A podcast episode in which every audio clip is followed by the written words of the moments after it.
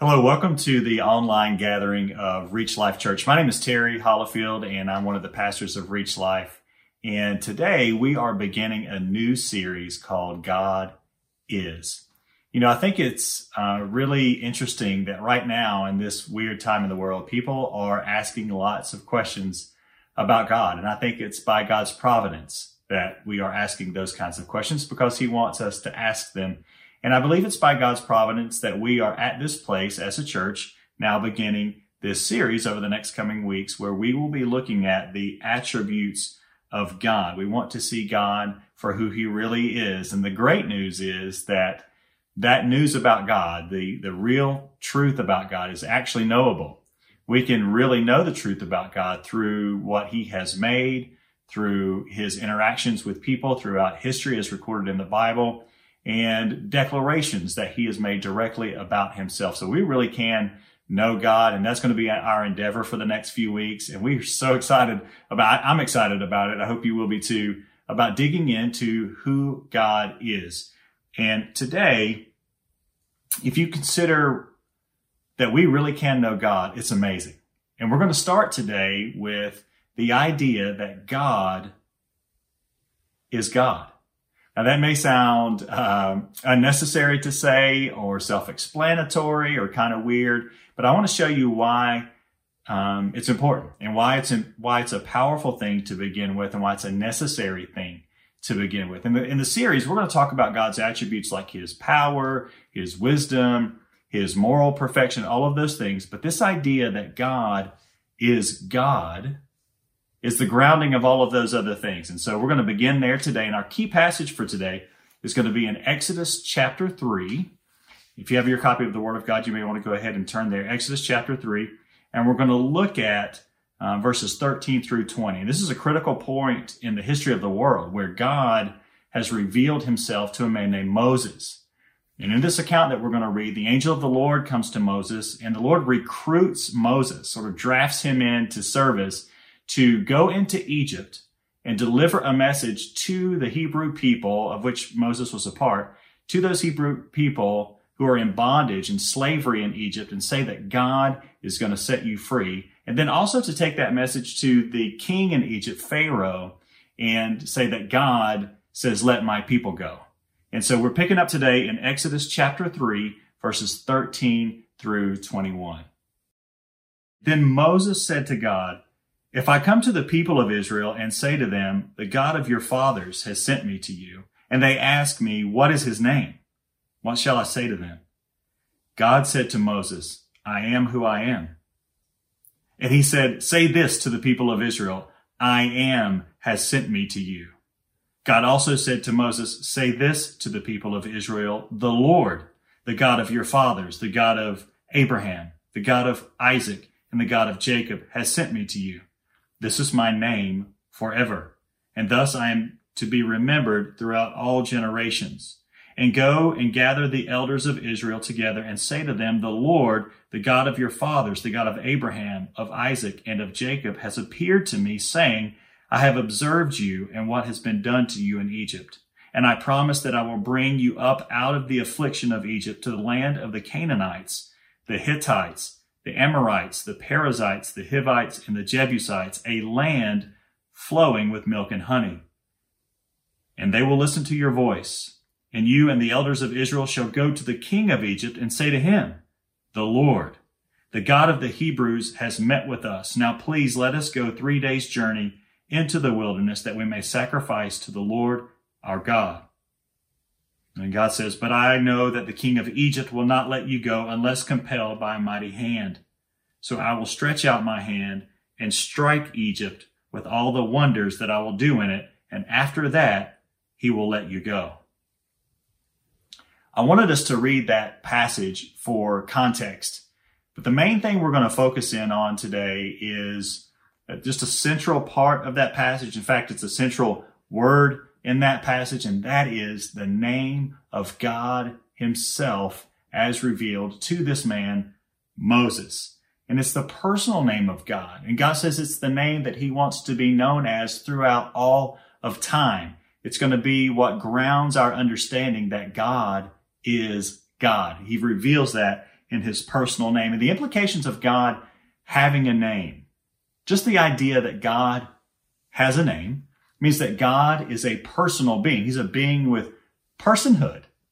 In fact, as we've learned in our studies um, as a church and throughout our uh, study of the book of Genesis and the Gospel of John, we've seen that God is actually tri-personal. He is Father, Son, Spirit, three persons comprising one being, God. And if that's a new concept to you, you're not very familiar with that, I'm going to leave a link down in the description to another sermon that uh, we've done that goes into that a little bit more. And um, maybe that'll help you begin to explore that idea. But the implications of God having a personal name, that God is a real being, is amazing. It has implications for us right here, right now, today. So we're going to dig into some, some heavy stuff today. Um, but there, the implications for us are very personal and very real because God is very personal and very real. So we're going to see that today. Um, we're going to see through how God revealed himself to Moses that Moses and the people of Israel could look to God for guidance and goodness and sustenance. And so can we today to the same God, the God of Moses. So essentially, we're looking at God's name today. The other thing about him having a name, not only does it make him a personal being, a being with personhood, it also means that God has an identity. That there's an objectivity about God, that he is who he is, and that when he gives a, his name for himself to Moses, that name of God will reveal a lot to us about who God is. It's his personal name. So that's why we're opening up this series called God is by looking at God's name because it reveals some very profound things to us about who God is. And what we're going to see as we go through is that the name of God above all things reveals to us that he alone is God, that he is different than anything else. Right? That's what it means. Part of what it means when he says, I am who I am. Um, God is um, the only eternal, self-existing being. In other words, uh, ultimately, there's only two parts of reality. There's God, and there's everything else. Right? There's God, the creator, the eternal, the self-existing one, and everything else depends on God for its existence. As um, the late pastor S.M. Lockridge says, who we're going to hear from later, God stands in the solitude of himself. There is nothing and no one like God. And so this name um, that God gives for himself, I am who I am, and then he explains that. He gives the personal name. You see it there in your Bibles, the Lord. He tells Moses, tell them the Lord sent you. This is what I'm supposed to be known as forever. And that name, the Lord, may sound pretty generic to you, and that's, that's because it is. And the reason it's generic is because the translators of the Hebrew Bible um, chose not to translate that word they actually chose to transliterate that word. They they replaced it. Um, and so when you see that word, the uh, the Lord in all capital letters in your Bible, you know that it's the name of the Lord that's being referred to. So what is the name of the Lord? Well, in the original Hebrew text, the name of the Lord was YHWH, probably pronounced something like Yahweh. Now, I just want to pause and, and have a piece of clarification here. The Jews were extremely cautious in their reading of, of the Bible, the, the Old Testament, the Word of God. And when they came to this name of the Lord, they wouldn't pronounce it. Instead, they would pronounce Adonai, which means my Lord, or they would say Elohim, which can mean uh, a generic name for God, um, or, or something like that. So by the way, this is where the word uh, Jehovah comes from that you may often hear in English, uh, like the King James Version translation of the name of God. Jehovah is actually a mix of Yahweh, Adonai, and Elohim as those words kind of pass through the Latin translations of the Bible. Uh, but God's name is actually Yahweh, and he has given that to Moses. And so when English translators then came along to translate the Bible, they substituted the Lord, much like the Hebrew translators back in the day would, where they put Adonai. And of course, the um, the intent there is really good. We don't want to take the Lord's name in an uh, casual way, and certainly not in a blasphemous way. That's one of the Ten Commandments. It's a really important thing. Uh, the negative side of that is that it, it actually removes the real name that God has revealed to Moses. But we do still have that the Lord's name is Yahweh. And he says that that name specifically is what he wants to be known as throughout all generations. So God's name is Yahweh. And for us today, what I want us to see is what that name tells us about God. Notice that God gives three answers to the question of what shall I tell them your name is when Moses asked that. God gives three answers. In verse 14, God says, I am who I am. And then again in verse 14, he says, tell them the I am has sent me to you. And then in verse 15, God says, Yahweh has sent me to you. This is my name forever. Right? So God says, tells Moses, tell them that Yahweh sent me, Moses, to you people, and that he wants to be known as this name forever. Um, so what does that mean? When you ask God, what's your name? And he answers, I am who I am. What is it? What, let's try to make, try to make sense of that. So the Hebrews knew God as many titles. They would, again, call him Adonai, which means Lord. They would call him the Almighty. They would call him the Lord of hosts, the provider, those, those sorts of things. But in Exodus, Moses was asking for something much more. Moses was asking for God's personal, actual name. And when God gave that name, we can know that it is, is bubbling with meaning. Well, the first thing that he says, as we saw there in verse 14, he says, I am who I am. This points us back to those of you who walked with us through the book of Genesis. This points us back to Genesis chapter 1, verse 1 that says, In the beginning, God created the heavens and the earth. Heavens and the earth, that's, that's everything, right? So there was God and nothing else. And God, from nothing, created the heavens and the earth, everything else. And uh, Aristotle has called nothingness what rocks dream about, right? Absolutely nothing. No thing. So there was no pre-existing matter, nothing like that. There was only God. And then God created everything else. God is the creator. All things other, um, other than God depend on God for their existence. All other things, including us, are finite, right? We are limited. God is infinite. We are temporal. In other words, we're, we're stuck in time. God is eternal because he created space time itself. And um, so this, this eternal, uncreated being is the one who is talking to Moses in our passage today. And the powerful thing about that for us is that this eternal, self-existing one, the I am, can you imagine, wants us to know him like Moses knew him. It's an incredible thing. So let's put some legs on all this. What does it mean for us? I want to look at several things that follow directly that we can know about God because of his name, Yahweh, the I am, and that apply to us directly right here. The first thing is that God is. He exists. Francis Schaeffer has worded that God is there.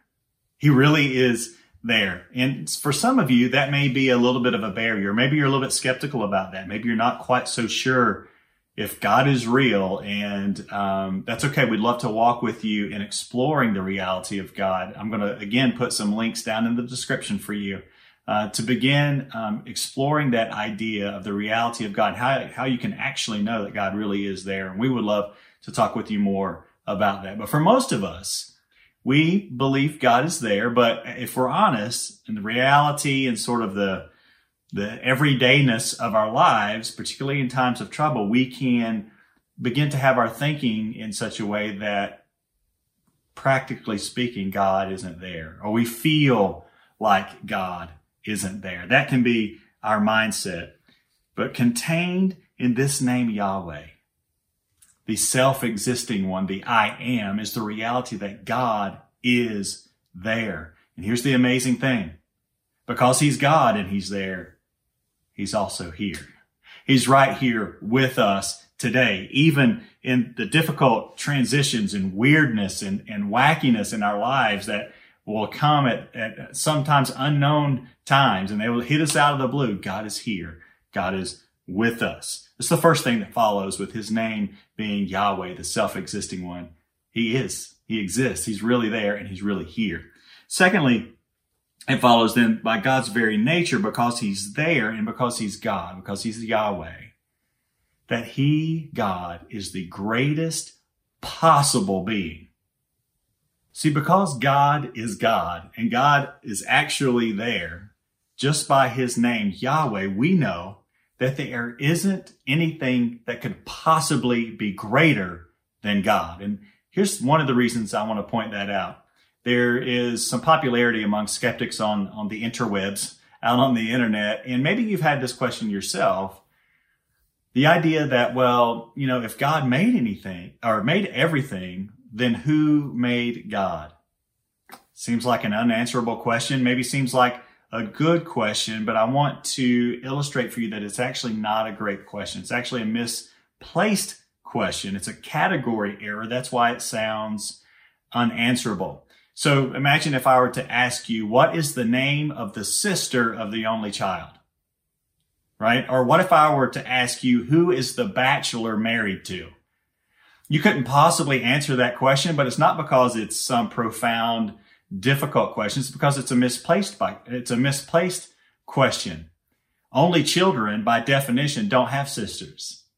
Bachelors by definition aren't married, right? So it's a misplaced question. And only things that come into being need creators.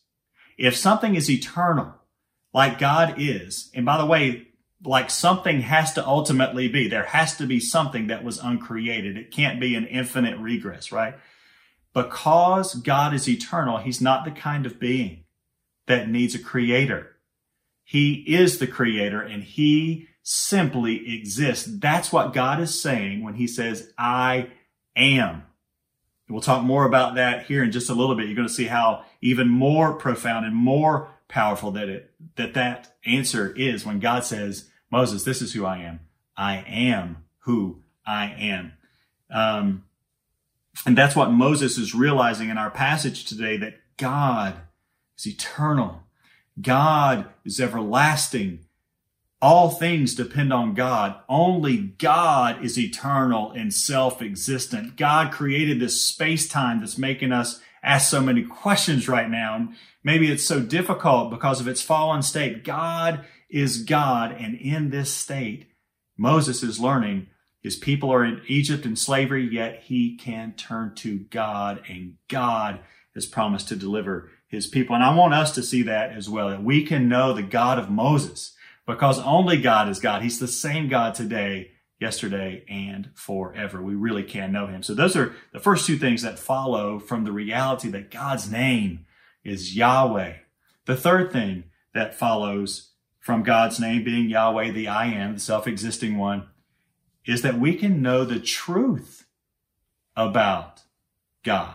We really can know the truth about God.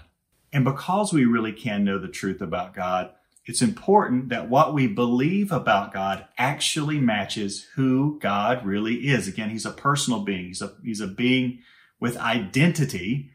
And so what we believe about God needs to honor God by matching who he really is. John Piper, theologian and pastor, says there comes a point when you stand face to face with absolute reality and realize that he simply is who he is. And so when God says, I am who I am to Moses and to us here today, he's asserting himself. God is saying, you must, uh, I am who I am, and you must humbly accept me for who I am, says God. So, um, you know, we may have baggage in our past as it relates to God, or our present may be confused uh, as it relates to God. We may have some uh, baggage with us, or uh, maybe wounds from the church, or things like that that we may be tempted to project upon God, or, or things that we were taught growing up, or whatever, uh, and project that onto God. What I would encourage us to do is to see God for who God reveals Himself to be. Um, and actually, the fact that we not only must, but can humbly accept God for who he really is, is super great news because as we've studied the book of John and the book of Genesis and the Bible in general, we have seen who God really is. And God is good. And God is just. And He hears our cries and He has a perfect plan and it will come to pass and He will work all things to the good of those who love Him and are called according to His purpose. We know that God can do those things. So we should be so glad that God is who he is and we really can know the truth about God. The next thing that follows, and here's where uh, I want you to pull in close and sit with me for a minute. The reality that God is Yahweh, the self existing one, has also revealed to us that the real God has drawn near to us in the person of Jesus Christ. You know, I mentioned Francis Schaeffer earlier, who says God is there. That the completed statement from Francis Schaeffer is that God is there and he has not been silent. What Francis Schaeffer is saying is that God has revealed himself to us, yes, in creation, yes, in his interactions with people throughout history, yes, in declarations about himself in the Bible, but also and most clearly in the person of Jesus Christ. And we've again talked about God being a triune being, Father, Son, and Spirit. And that reality is that God the Son was sent by God the Father to remain fully God, but also be born fully as a human being, to live a perfect, sinless life, to pay the perfect atonement for our transgressions against God, and be buried. And then raise again, as we've talked about with Resurrection Sunday just a few weeks ago, to prove that his claims about himself were true and that his redemption for all who put their trust in him is a sure thing. That's what we mean when God, the real God who's really there, has drawn near to us in Jesus. And this has everything to do with God's revealing himself as the I am, as Yahweh, because in John chapter 8, verse 58, Jesus is being questioned by some of the religious leaders of his day, some skeptics of his time, some people looking to trip him up. And Jesus reveals to them his true identity. In John chapter 8, verse 58, Jesus says this Truly, truly, I say to you, before Abraham was born, I am. Don't miss what Jesus is saying there. He says, Before Abraham was born, I am. Not only is he claiming to be uh, existing before a man who was born hundreds and hundreds and hundreds of years before him, but he is saying the name I am. The original Greek there in John 8 58 is ego eimi, where ego means I, eimi means exist. Before Abraham was, I exist present tense, eternal, Jesus says. The, um, the Bible in Jesus' day was known as the Septuagint. It was a Greek translation of the Old Testament.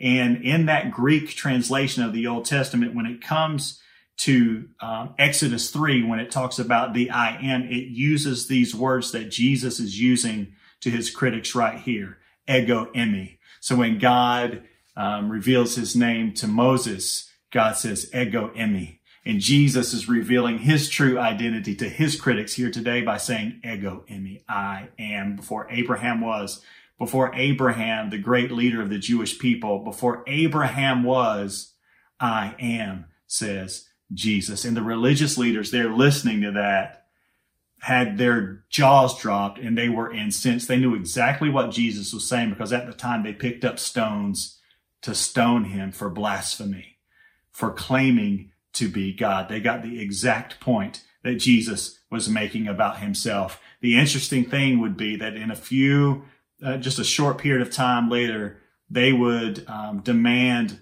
that Pilate had Jesus executed, and then Jesus would raise from the dead, proving that his claim to be the I am was true. So, do you know what that means for us individually and collectively here?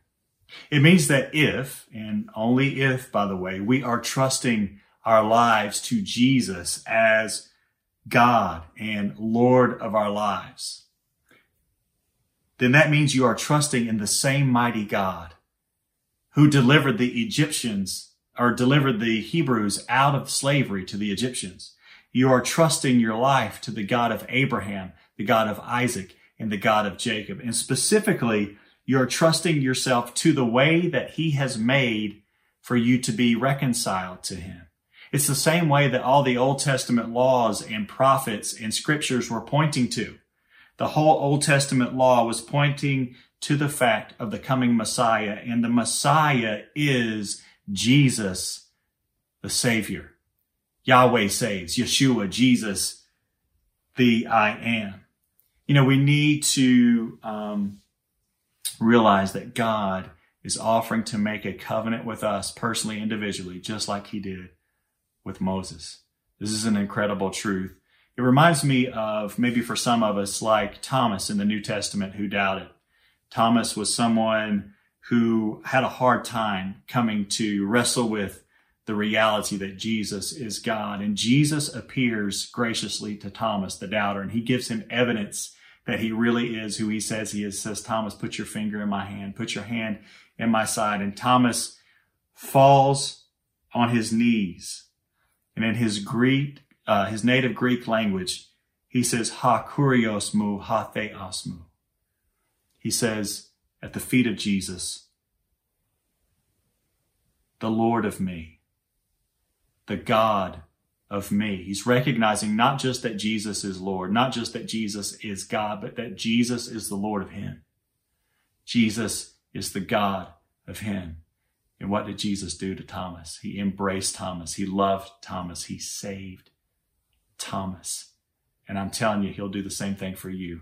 Jesus wants you to know him. He wants you to experience life and love to the full with him. And that's the only place those things are found to the full. So we invite you to explore Jesus today. And maybe you're not quite there yet. Maybe you want to explore a little more and ask more questions and think things through. I would encourage you to do that. Absolutely. Jesus would have you and welcome you uh, to kind of press in and see who he really is. But I would encourage you to be serious about it uh, because there's no question that's more important. I mean, we're talking about the creator God, Yahweh, the I am, the self existing one, and you can have life with him. You can really know him. Man, uh, please take that seriously. And we hope you would take it seriously enough to maybe send an email, Terry at reachlifechurch.org. Let's talk about it. Let's begin a conversation on these things. And as we'll see in the coming weeks of, these, of this series, this God, the real God, who's actually there, who is eternal, who created space time itself, desires a deep relationship with you. And he is good for his promises. He is all powerful. He knows all things. He's morally perfect. We'll dig into those things as we go forward.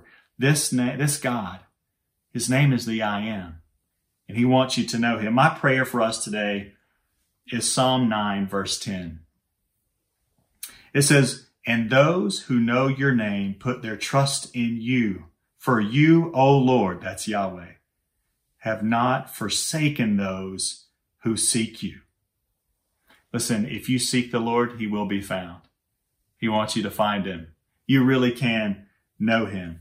Again, your past may be riddled, your present may be unsteady, aren't all of us? Your future may be unknown and isn't all future unknown, not just right now, but we don't we don't know tomorrow, but I'm hoping that you will be like Thomas and have the confession of your mouth and the posture of your soul be one that Jesus is Lord of me. Jesus is God of me. And then you can live life fully human as it's fully meant to live. Only Jesus is certain.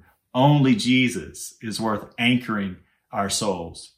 I'm going to show a video for you that we hope maybe will introduce more of Jesus to you, or maybe reintroduce Jesus to you. It's by the late Pastor S.M. Lockridge.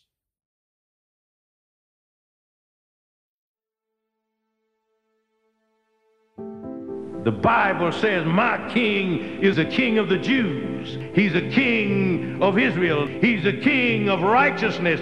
He's a king of the ages. He's the king of heaven. He's a king of glory. He's the king of kings. And he's the Lord of lords.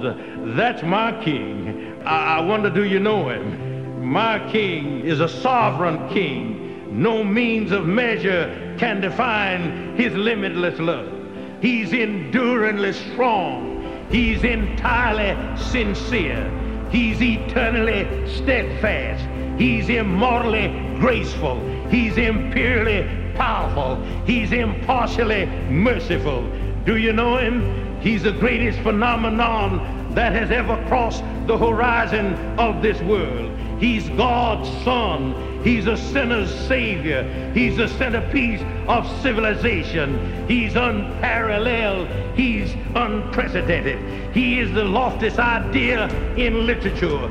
He's the highest personality in philosophy. He's the fundamental doctrine of true theology. He's the only one qualified to be an all sufficient Savior. I wonder if you know him today. He supplies strength for the weak. He's available for the tempted and the tried. He sympathizes and he saves. He strengthens and sustains. He guards and he guides. He heals the sick. He cleans the lepers. He forgives sinners. He discharges debtors. He delivers the captive. He defends the feeble. He blesses the young. He serves the unfortunate. He regards the aged. He rewards the diligent. And he beautifies the meek. I wonder if you know him. He's the key to knowledge. He's the wellspring of wisdom. He's the doorway of deliverance. He's the pathway of peace. He's the roadway of righteousness. He's the highway of holiness. He's the gateway of glory. Do you know him? Well, his life is matchless. His goodness is limitless. His mercy is everlasting. His love never changes. His word is enough. His grace is sufficient. His reign is righteous and his yoke is easy and his burden is light. I wish I could describe him to you. He's indescribable. He's incomprehensible. He's invincible. He's irresistible. You can't get him out of your mind. You can't you can't get him off of your hands. You can't outlive him and you can't live without him. The Pharisees couldn't stand him, but they found out they couldn't stop him. Pilate couldn't find any fault in him. Herod couldn't kill him. Death couldn't handle him, and the grave couldn't hold him. Yeah, that's my king.